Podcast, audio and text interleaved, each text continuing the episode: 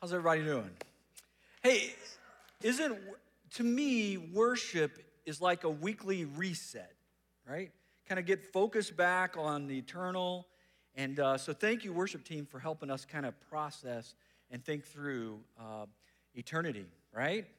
So, my name is Bill Kuhn. I serve at a little college up in the Twin Cities as the vice president and the campus chaplain been there 16 years, and I get the privilege occasionally to come down and chat with you about what God's up to and what the Bible says. And so we're privileged, I'm privileged to be here, and we're privileged to be together to think about what God is doing. And so that's awesome.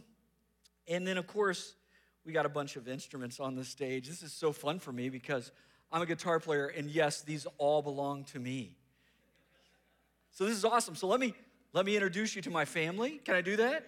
Can we do? Okay, let's do it. So way over here, and I know that some of you can't see, so I'm just going to hold it up quickly, okay?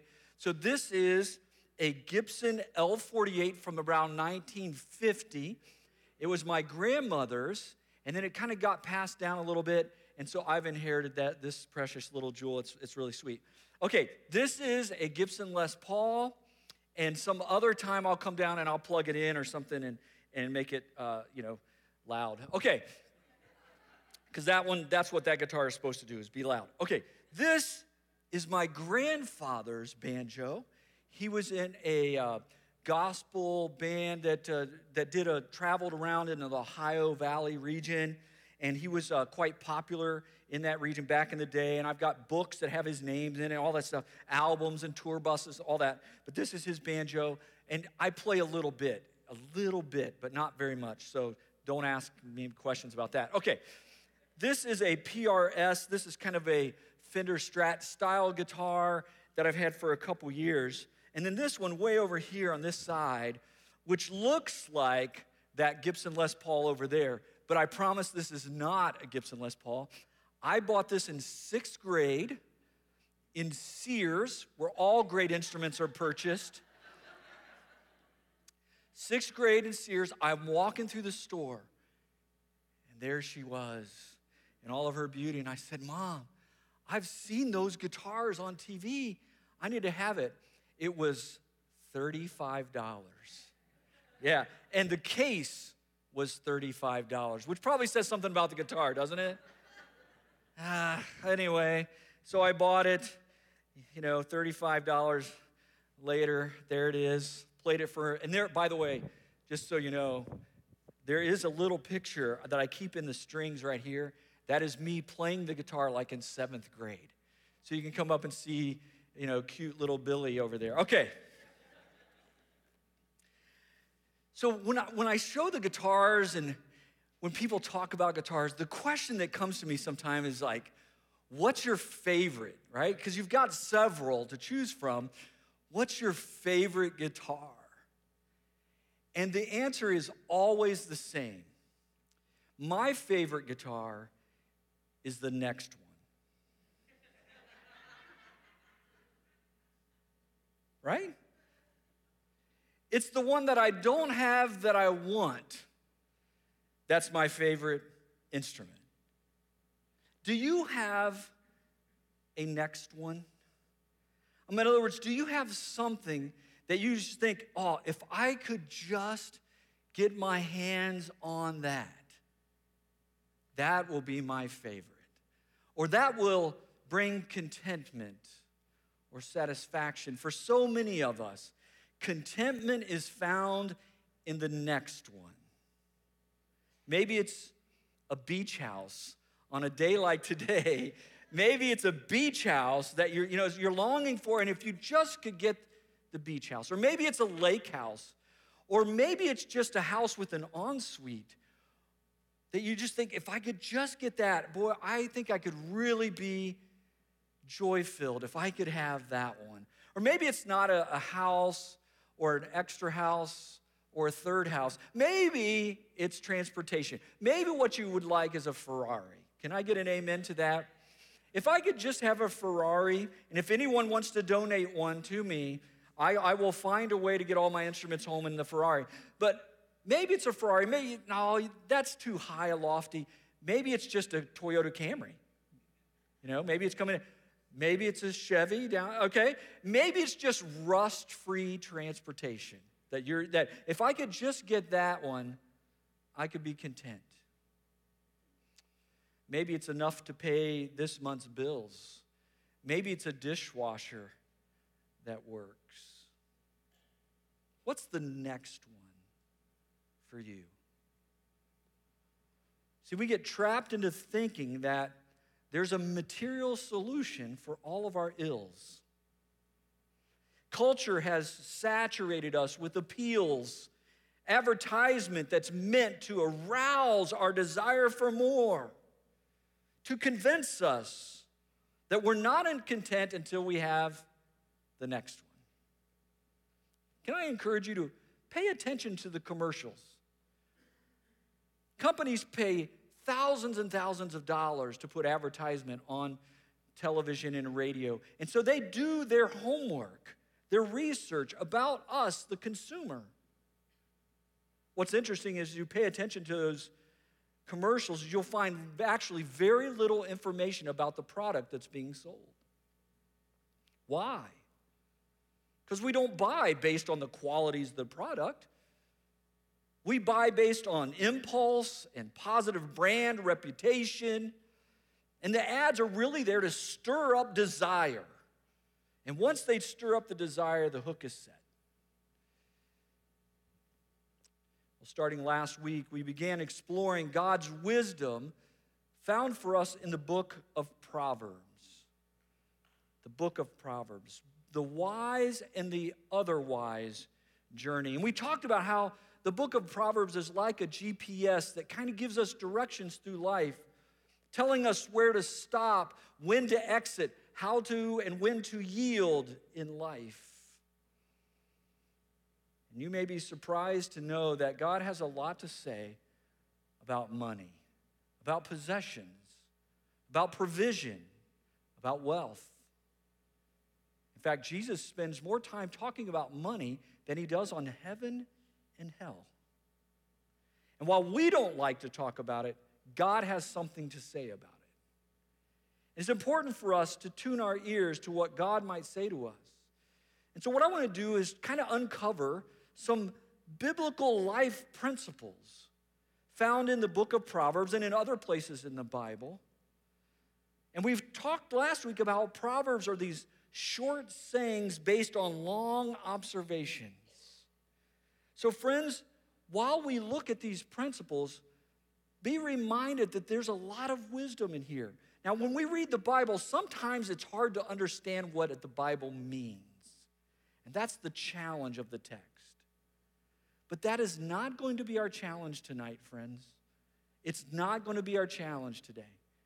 The challenge today is to live the message of this book.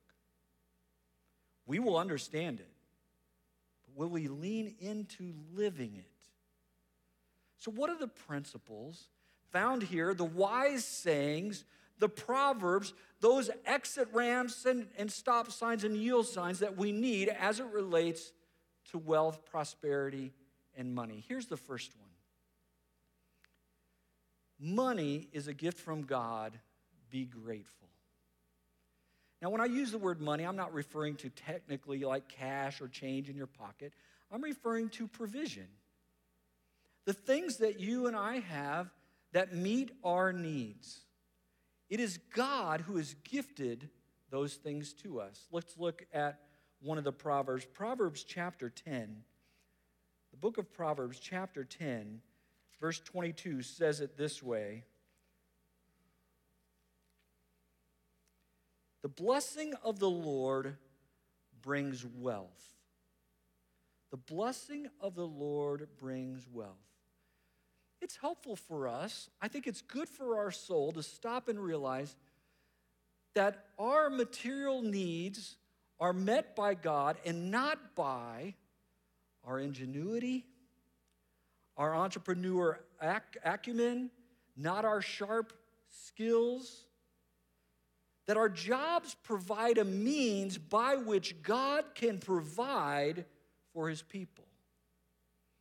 Jobs are important. In fact, if you look through the book of Proverbs, one of the things you find is that God uses our labor to bring provision to our lives. That's how God ordained it to be. That's a good thing. But the Bible is clear that it's not the labor, the job that is providing our needs, it is God who brings the wealth to our lives. Years ago, a friend of mine uh, was telling me the story of his son who had walked out of the house, kind of stormed out in anger, and moved away from the family. But he began to struggle in life and was struggling particularly to pay the bills. And so he reached back out to mom and dad and said, Hey, could you help with this? And mom and dad sent him a Bible with a note on the front that said uh, Philippians 4, verse 13. Well, the son got the Bible and didn't turn to that passage and just kind of threw the Bible aside, and some weeks had passed. And finally, he went back, picked up the Bible, and turned to Philippians chapter 4. And there in chapter 4, his mom and dad had put an envelope and had gifted him all the money he needs to meet his needs. Now, don't you want to know what Philippians 4, verse 19 says?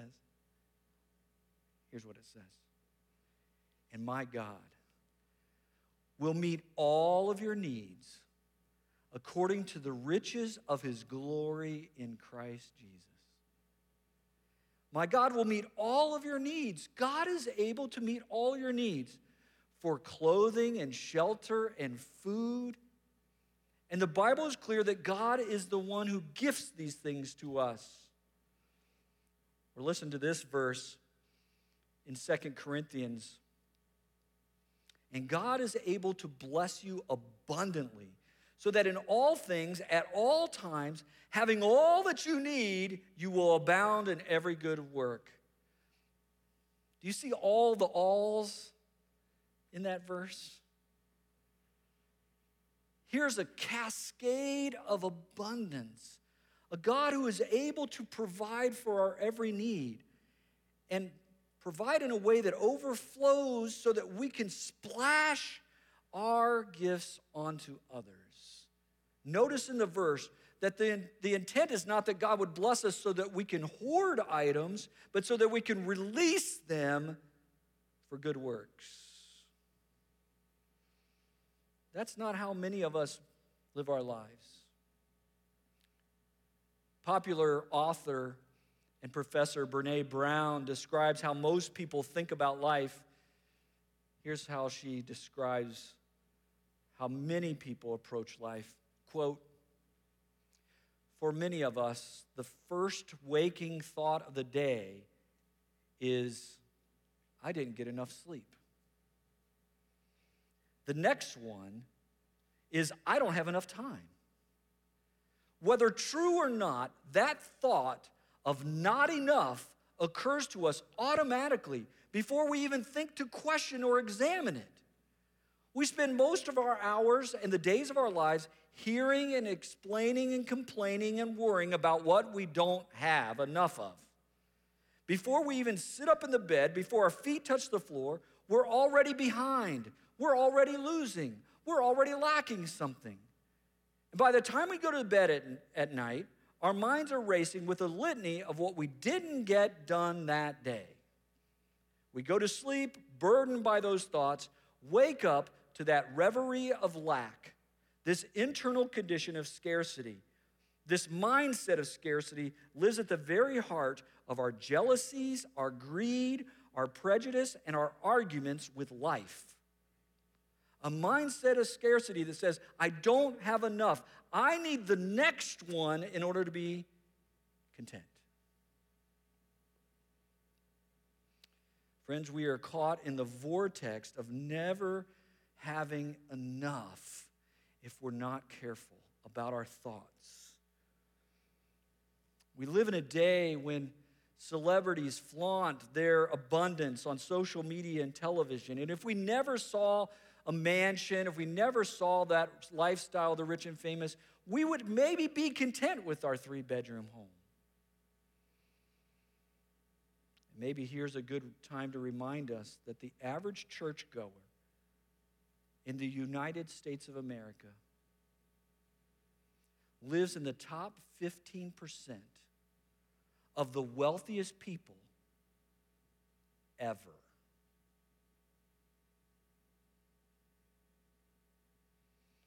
So here's what I'm saying. Friends, don't confuse the source with the resource. God is the source, the provider. He's the one who gifts us what we need. The resource, those are the available goods that God uses to meet our needs. The bank account and the job and the inheritance and the gifts, those are resourced to us. But God is the source. So be grateful. Your Father in heaven knows what you need and is more than able to meet those needs. He can and He uses a variety of means to meet our needs. So we can rest. But therein lies some of my personal struggle. I'd like tomorrow's provision today. Do you remember the Lord's Prayer? Give us today what? Our daily bread. I want today tomorrow's bread. And that's not what the, how the prayer goes. God is faithful to meet our needs day by day. So God is not, listen, if you're here today and you're thinking, I don't know how I'm going to pay next month's rent, can I just remind us that God is not in a panic over your situation? God is not in a panic over your situation. He can meet that need. Trust Him.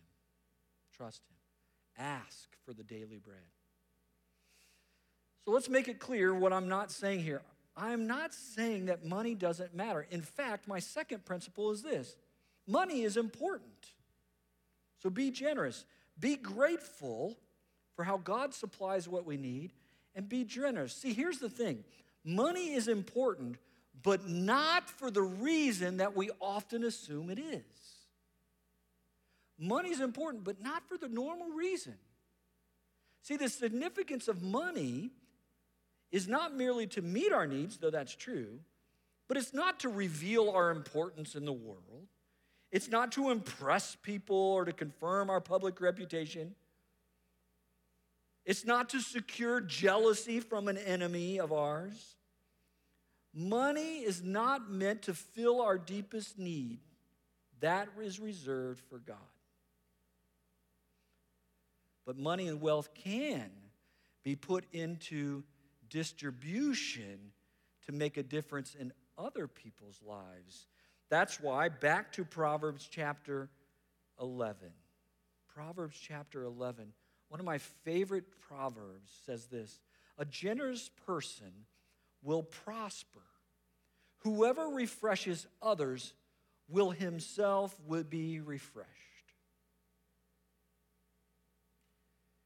Maybe in life right now you think, I just need some refreshment.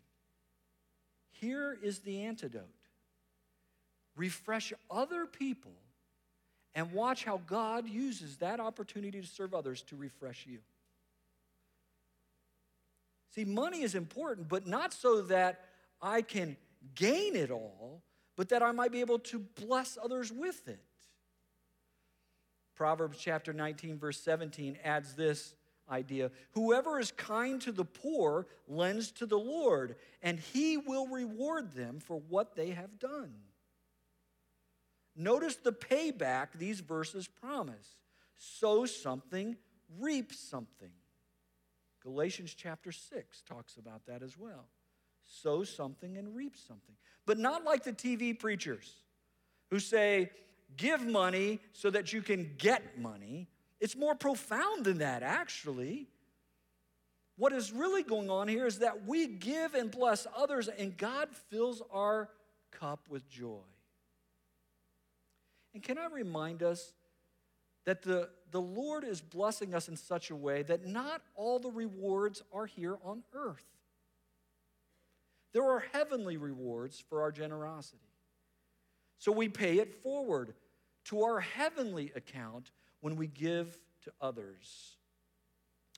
Author Randy Alcorn puts it wisely when he declares God prospers us not to raise our standard of living, but to raise our standard of giving. God prospers us not to raise our standard of living, but to raise our standard of giving. And you want to know what keeps us from giving to others? Again, author Randy Alcorn, he suggests that the greatest deterrent to giving is the illusion that earth is our home. See, our citizenship is in heaven. So we don't need to hoard. We can freely give, which is exactly what Jesus told us to do. In Acts chapter 20, verse 23, the, it says this In everything I did, Paul says, I showed you that by this kind of hard work, we must help the weak. There's that sense of giving. Remember, the words of the Lord Jesus himself said, It is more blessed to give than to receive. God enriches our lives so that we can splash onto others with blessing.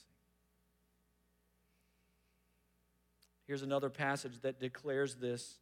Second Corinthians chapter 9. It's a great passage for all of these themes. 2 Corinthians chapter 9 verse 11. You will be enriched in every way so that you can be generous on every occasion. And through us your generosity will result in thanksgiving to God. Money is a gift from God. He gives it to us so that we can distribute it well. And in doing so, people give thanks to God. It comes back to Him in praise. The next verse says it this way This service that you perform is not only supplying the needs of the Lord's people, but is overflowing in many expressions of thanks to God. There's that be grateful. Friends, we are to be conduits of God's blessing, not containers of God's blessings. In a famous sermon preached by John Wesley, he gave this dictum for wealth management. Earn all you can, save all you can, and give all you can. Earn all you can, save all you can, give all you can. Back in September, the Barna Research Group did a study on generosity in the church what they discovered was that the most common source for learning generosity is children watching parents be generous. Wow, that's a big surprise, right? And you know, particularly, this research showed the generosity of mom. So, parents, as you are generous, children are watching and they learn generosity in the home, which is similar to what we said last week. And all of this leaves me with some questions. Is there a place or a person for whom God is calling you to bless? Again, if you want to donate a Ferrari to our family,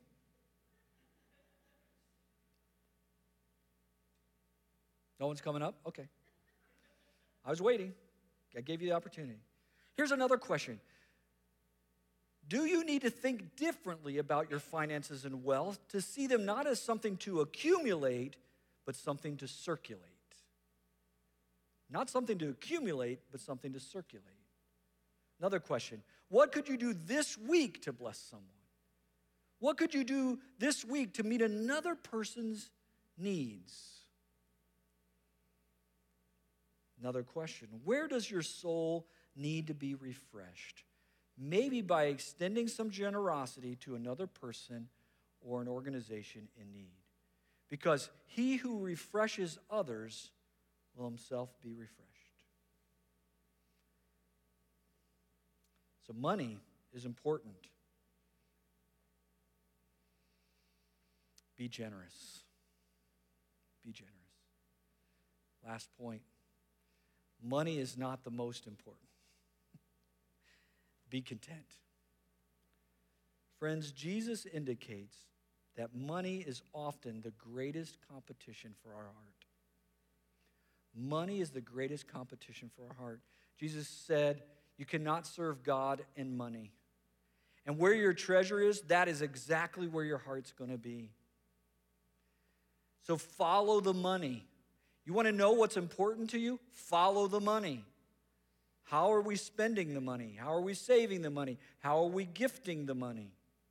That is saying something, it's revealing something about our heart. Money is not the most important. Be content.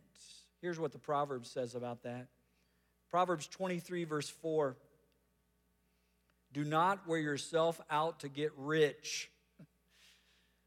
Do not trust your own cleverness. Do not wear yourself out to be rich. Hmm. It's an exit sign. Don't wear yourself out. There's this wisdom.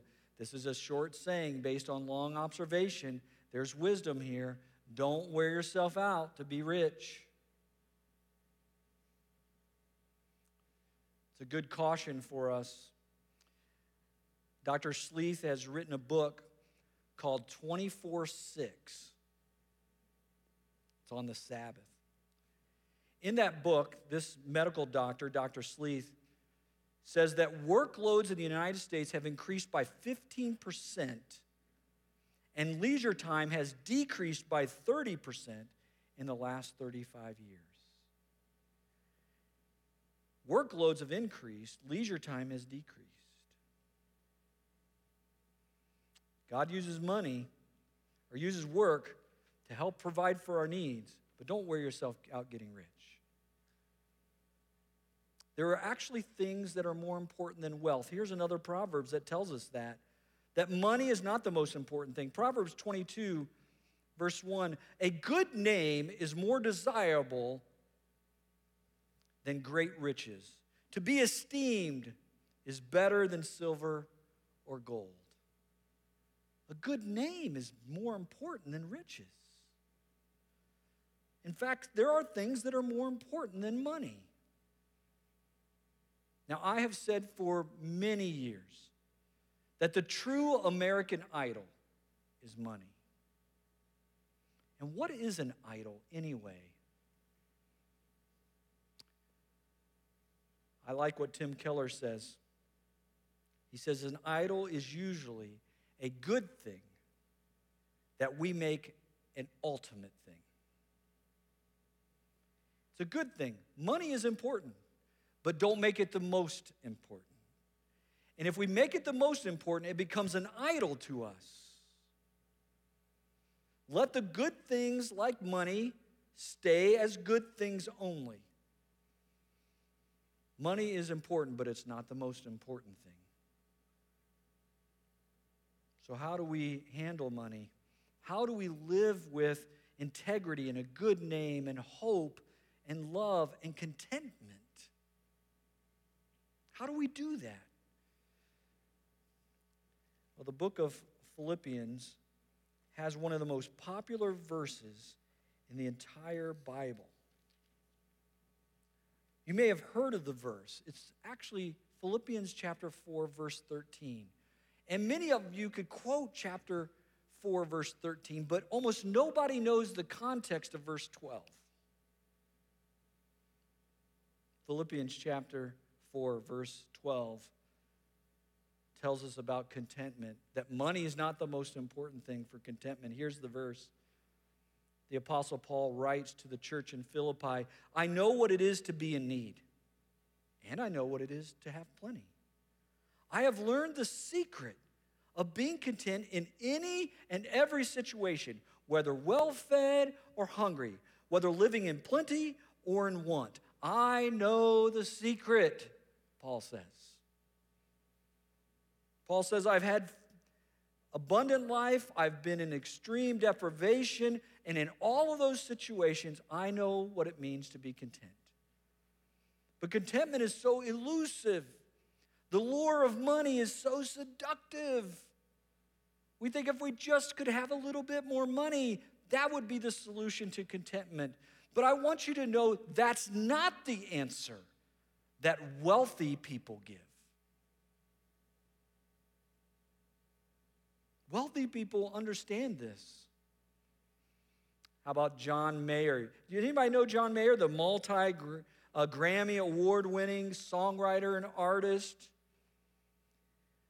Estimates are that he's worth $40 million. That'll get you a Ferrari and another guitar or two. He has a watch collection worth $10 million. John Mayer.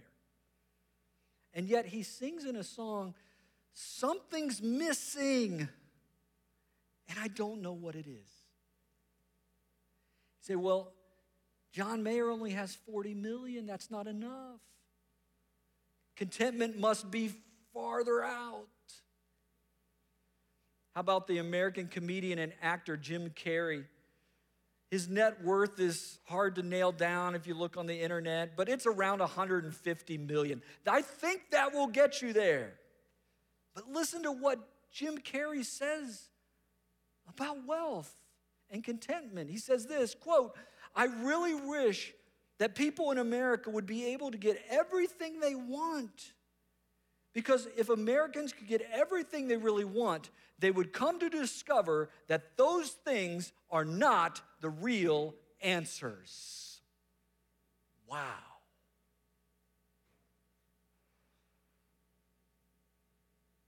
Do you know what I take away from that? Here's what I take away it's possible to be materially, economically challenged and content. It's also possible to be materially, economically prosperous and miserable. Whatever contentment is, it's not found in money. So, where is it found? Well, go back to the scriptures.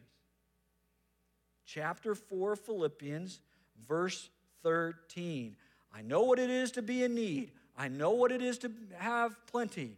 I know the secret of being content. And here it is I can do all of these things through Christ, through Him who gives me strength. This has nothing to do with weightlifting. I've seen it used. Come on. Steph Curry, basketball player, puts on his shoes these words I can do all things. I'm, going, I'm here to tell you, I love Steph Curry, but I want you to know if you leave that verse in that context only, I can do all things, that is a perversion of the verse. The verse is governed by the context, which says, I can be content because of Christ. This isn't about being a Hulk and being able to remove a car to save somebody. That's not what the verse is. It's about being content in any situation because here's why. More than money, the people of God have Jesus. And Jesus is worth more than anything in this we can be content because we have the better thing than the world can offer.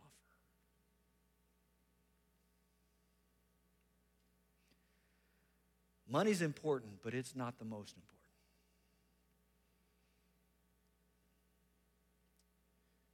In the 1300s BC, there was a king. You know him as King Tut.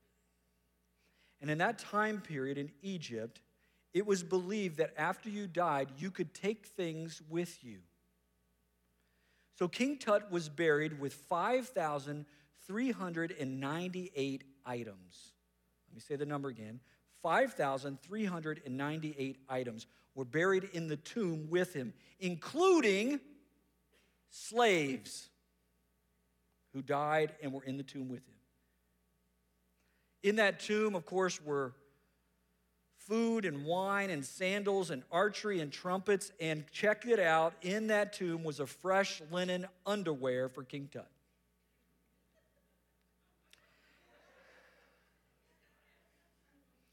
It took 10, it, listen, it took 10 full years just to catalog all the items in his tomb. But you can't take it with you. We have found, 100 years ago, we have found all those items that were left there for the afterlife. We've got them now because you can't take it with you.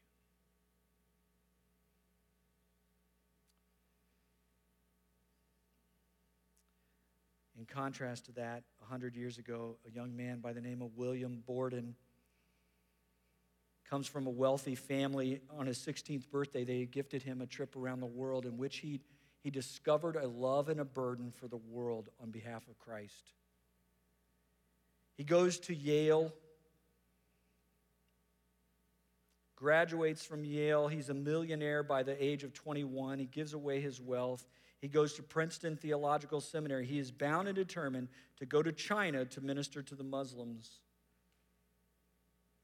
On his way to China, he dies a month after his 25th birthday. The grave inscription on his tombstone says this quote, Apart from Jesus Christ, there's no explanation for such a life. The back of his Bible, he had six words written down no reserves, no retreats, no regrets. Friends, we can choose to live like King Tut and save and accumulate all that we can, or we can circulate it. Live for Christ as William Borden did with no reserves, no retreats, no regrets. Money is not the most important thing. Christians have the better thing in Christ. Will you pray with me? God, thank you for your words found throughout the pages of the Bible that remind us of the important things, that give us direction and guidance about how to handle possessions and provisions and wealth and blessings and money. And thank you for the wisdom. Now give us courage, God, to follow that wisdom, to live according to it, even when it's hard, even with our when our eyes see beautiful, wonderful things and we think, "Oh, if I could just have the next one." Give us perspective that is heavenly perspective. And bless us now as we go into this world to be reminded that this world is not our home. We are citizens of heaven. May we live for our eternal home there and send things forward through our generosity. Help us to be that kind of people in our community. In the good name of Christ, we pray. Amen and amen. Again, a reminder there will be people here available to pray with you. God bless you. Have a wonderful and generous week.